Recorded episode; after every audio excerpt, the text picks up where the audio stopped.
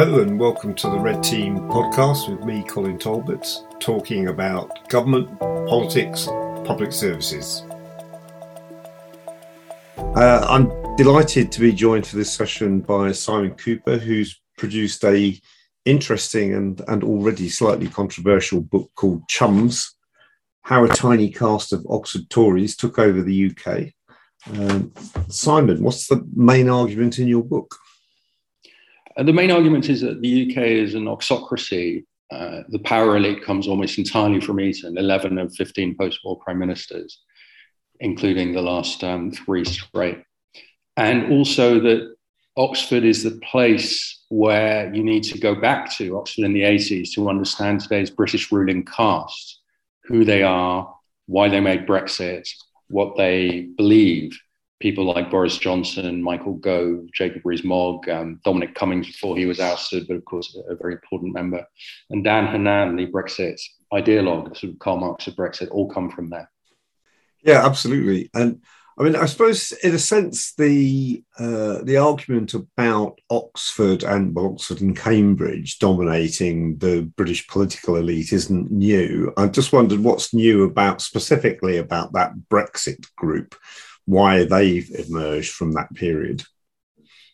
Uh, I mean, uh, uh, in terms of new, we know Oxford and Cambridge have this astonishing grip. In fact, in politics, since so was all Oxford. What is important about the Brexit group is they are people who, from the age of eight, really expect to wind up running Britain. That's what their caste does. The let's say the boarding school and Oxford caste, and in their history books, ruling Britain is a glorious thing. You know, you have empire, you have world wars, and the Toff caste, the boarding school caste, also produces great literature and helps invent uh, form of Alan Turing, for example, the computer, they help split the atom. Uh, they write Alice in Wonderland. And these are, in their imaginations, the male British Toff sits at the top of the human totem pole. His rightful role is ruling the UK.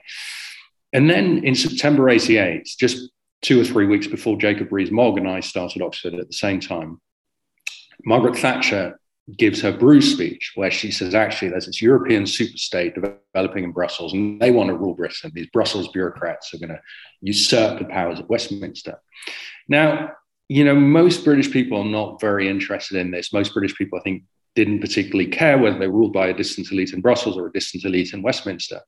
But the top caste, these boarding school and Oxford boys, they think, hang on, the power of Westminster, that's our power. That's what we're going to do when we grow up. This is the power, historic power of our caste. And so they take Thatcher's warning very personally and they become, they finally find the great cause that they need for their political generation.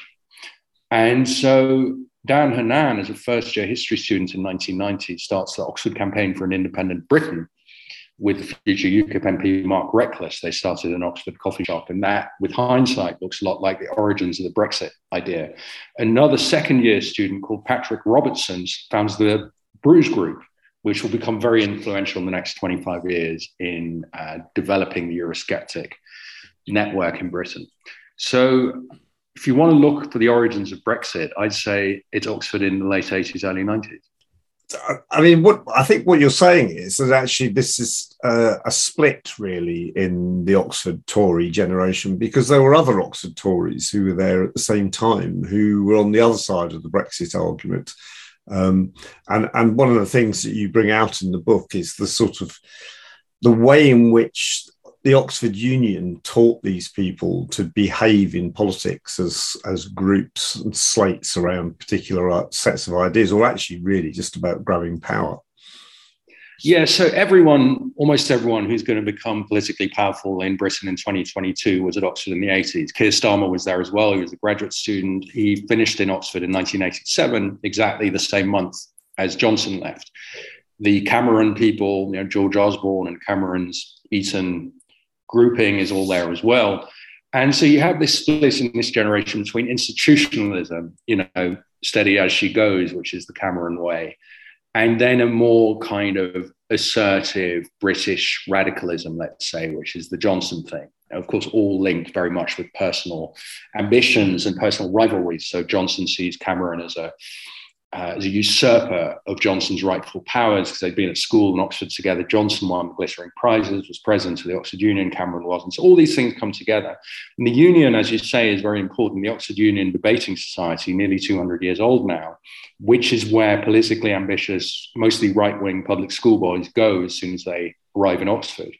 They know that this is the fastest route to Westminster, that people like William Gladstone, Harold Macmillan, Ted Heath, had all been through it. Um, Theresa May, just before then, didn't become president, though her future husband did. She was a union officer. This was the, the Tory route to power. And in some phases, the Labour route as well. Uh, people like Michael Foot and Tony Benn, but not in the 80s. And so, where, what do you learn at the union? You learn how to speak. You learn not so much brilliant analytical debating skills. You could do that. And Michael Gove, who was also union president, was that kind of debater. But for Johnson, it was more kind of comedic performance that did very well. You know, facts were not respected at the union. You had to entertain, and nobody could do that better than him. So the Johnson that we see in British politics today is very recognizably the 20 year old Johnson who bestrode the union. Yeah, I think the, the the sections of the book where you talk about the union debates and particularly the lack of respect for facts and the uh, emphasis on entertainment, I thought were really interesting. Could you explain that a little bit more, and also about the status of the union? Because I think most people think it's part of Oxford University. Yes, so the union is a kind of independent club, and at any time, usually thousands of students join, and they get fantastic speakers. You know, people like Richard Nixon, people from the Commons uh, I, I, saw Benjamin Netanyahu, the young Netanyahu, and Ted Heath speak there when I was a student. So, I mean, they're wonderful debates, but it's also a very political club. And they organize elections every term, three times a year. So it's wonderful training for future politicos and kind of assembling alliances. And, um, you know, it's very posh. Um, speakers wear white tie, union officers wear white tie. And you sort of have to know how debating works. And of course, the public school boys learn that at public school. Almost nobody else, people from state schools and also women, didn't learn that at, at, at girls' boarding schools. So the stage really belongs mostly to these Etonians. And it's an entertainment venue. You know, most of the time people go on Thursday nights to have fun. It's raucous. And so, so when Americans students who come from this much more factual debating tradition would, would cite statistics to support their argument. People from the, in the audience would shout facts or boring. And this was seen as very, you know, loser strategy.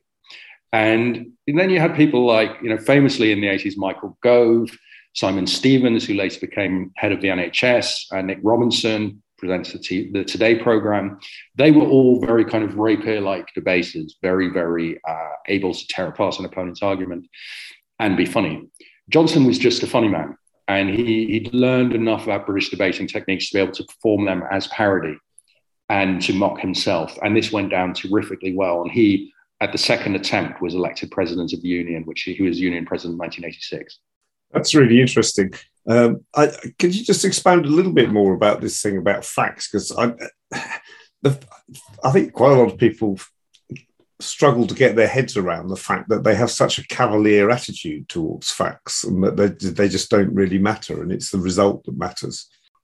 It's the performance that matters. It's the speech that matters. And i argue in the book that it's a lot of british upper class education and oxford as well focuses on presentation on writing well. So the centerpiece of an oxford arts education and most oxford students in those days certainly were art students the centerpiece is the essay you write an essay for your tutor, you don't know much about the subject, you're 18 years old, you're probably hungover, you have other things on your mind, but you write this seven page essay, which is elegant but not hugely informed.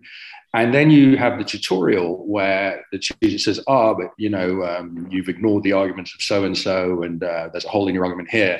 And then you, for an hour, you talk your way around the holes in your knowledge and in your argument. So, what do you come out knowing? You know how to write essays and you know how to speak. And you see that particularly in the Commons, I think more so on the Tory side. You see um, these very elegant verbal performances often, or comic verbal performances. Johnson's not elegant, he's comic, which is mostly what they've learned. And they leave the kind of, you know, reading the thick dossier and going through the brief with a you know with a pencil. They leave that to the sort of more lower middle class um, swats, girly swats in Johnson's term. That's not what the uh, men in charge uh, want to do with their time. They are front of stage. That's fascinating. I mean, your final chapter's um, taken the title's taken from Lenin, "What is to be done." Uh, I just wonder if you could explain for us what you think does need to be done. Look, I'm not a an iconoclast by instinct. I think Oxford and Cambridge have some very good qualities, which I'd like to preserve but spread much more broadly across the British population. I mean, historically, these universities have educated, uh, entitled 18 year old public schoolboys who knew at the age of eight they would go to Oxbridge. And that has diminished in recent years. I'll be fair to Oxbridge. They let in far more state school people now. At Oxford last year, it was 68% of new students was from state school. Admittedly, very often the leafier state schools, the state grammars in Buckinghamshire kind of thing, but still, there is improvement. But what I would say is let's have Oxbridge for all. Let's uh, get rid of undergraduate teaching. Let's keep the brilliant research. I mean, Oxford gets more research funding than any other European university. There's, there's some very good academics there now. It's much more stringent, the recruitment of academics, than it was in the 80s. And let's find bright, motivated people around the population and say, You're 37 years old, you didn't go to university first time round because of where your life was at the time or where you come from in social class but you are totally motivated to study X in Oxford, we will make that happen for you, whether it's a summer course or three years or whatever. We will spread the excellence that these universities do have, not everywhere, but in many parts, to the, the most deserving people of all ages and classes in the population and not focus it on a particular class of 18 year olds. I think that's fascinating. I, I, have to say, I have a bias in favour of that argument, having uh, grown up on council estates and left school when I was 16 and ended up going into academia uh, much later in life in my late 30s. Uh, and, and not really encountering this culture that you describe until I was, you know, well into my 40s, I think. Um, so it's, it's been absolutely fascinating reading about it in more detail. And I certainly have sympathy with that argument about how we certainly ought to be looking at how we reform Oxford and Cambridge. Um, so thanks very much for joining me, Simon. That's been really interesting. Thanks a lot. Thank you, Colin. I enjoyed that. I was in conversation with Simon Kuper, whose new book, Chums How a Tiny Caste of Oxford Tories Took Over the UK, has recently be pub- been published by Profile Books. Thanks for listening.